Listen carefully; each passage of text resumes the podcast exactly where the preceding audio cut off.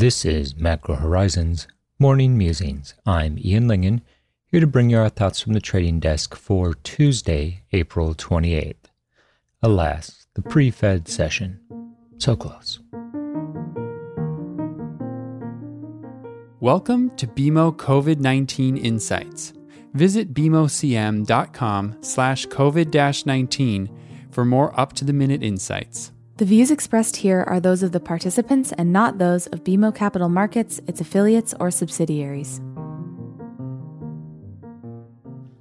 Our expectations for anything defining in the Treasury market are limited today. We do have several data releases of note, including advanced trade as well as consumer confidence. The Conference Board series of consumer confidence has remained remarkably resilient given everything that's going on in the global economy. If anything, that would suggest that there might be near term downside. The counter argument, however, is that there's a strong correlation between equity performance and consumer confidence. And given the performance of domestic equities over the course of the last several weeks, it's difficult to imagine too great of a correction lower in confidence.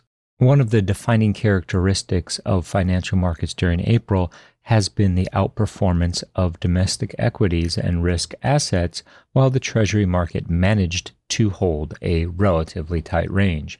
This morning, we see 10 year yields at 66 basis points, solidly in the middle of the range of 54 to 78 basis points that we've been tracking over the course of the last six weeks.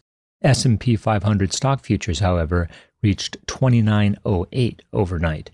A comparable level in the cash market would put them back very close to the 62% Fibonacci retracement level Said differently, stocks have now recouped more than half of the losses seen during early March. The divergence between domestic equities and financial markets has become the hallmark of the current financial crisis. So much so that we find ourselves wary of a capitulation of the bears, which would add further upside pressure.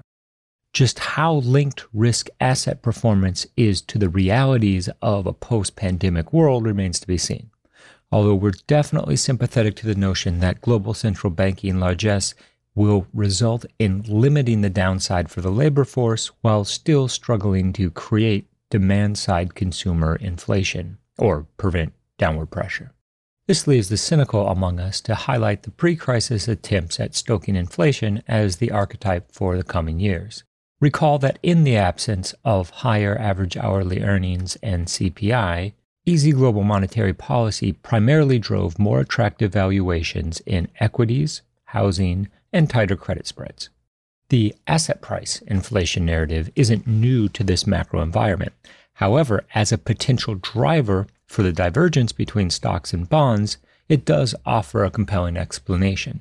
Said differently, while investors are skeptical in the Fed's reflationary prowess, much more credence is given to policymakers' ability to prop up risk assets. We're also open to the argument that the difficulty in judging the potential economic fallout from COVID 19 leaves investors with little else to trade except for incremental milestones. Next up being the staged reopening of the U.S. economy. While there is a real risk that this optimism is getting ahead of itself and equities are vulnerable to disappointment with the results of the reopening, for the time being, it's a difficult trend to wholeheartedly fade. Instead, we'll go with the two enduring trends of consolidation in the U.S. rates market and a slow and steady improvement in risk assets. A quick glance at the consensus for tomorrow's Q1 real GDP print leads one to envision a somewhat counterintuitive scenario. Imagine, if you will, a roughly 4% contraction of the real domestic economy followed by the S&P 500 drifting above 3000 simply on progress towards reopening. This would represent just 11.6% from the record highs and put stocks down 7.2% year to date. The next several trading sessions hold the potential to exaggerate this disconnect, which continues to create a sense of collective unease in the way in which markets have responded to the pandemic. Habituation of grinding gains creates complacency.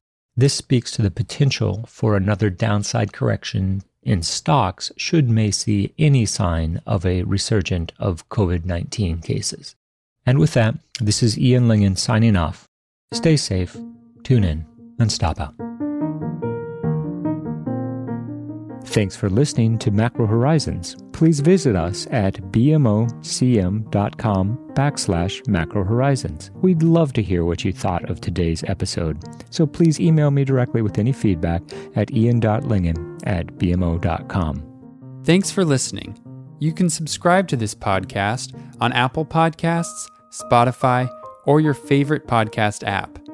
For more insights, visit bmocm.com slash COVID-19. This podcast has been prepared with the assistance of employees of Bank of Montreal, BMO Nesbitt Burns Inc., and BMO Capital Markets Corporation, together, BMO. Notwithstanding the foregoing, this podcast should not be construed as an offer or the solicitation of an offer to sell or to buy or subscribe for any particular product or services, including, without limitation, any commodities, securities, or other financial instruments. We are not soliciting any specific action based on this podcast. It is for the general information of our clients. It does not constitute a recommendation or a suggestion that any investment or strategy referenced herein may be suitable for you. It does not take into account the particular investment objectives, financial conditions, or needs of individual clients. Nothing in this podcast constitutes investment, legal, accounting, or tax advice, or a representation that any investment or strategy is suitable or appropriate to your unique circumstances, or otherwise constitutes an opinion or a recommendation to you. BMO is not providing advice regarding the value or advisability of trading in commodity interests, including futures contracts and commodity options or any other activity which would cause BMO or any of its affiliates to be considered a commodity trading advisor under the U.S. Commodity Exchange Act. BMO is not undertaking to act as a swap advisor to you or in your best interests, and you, to the extent applicable, will rely solely on advice from your qualified independent representative in making hedging or trading decisions. This podcast is not to be relied upon in substitution for the exercise of independent judgment.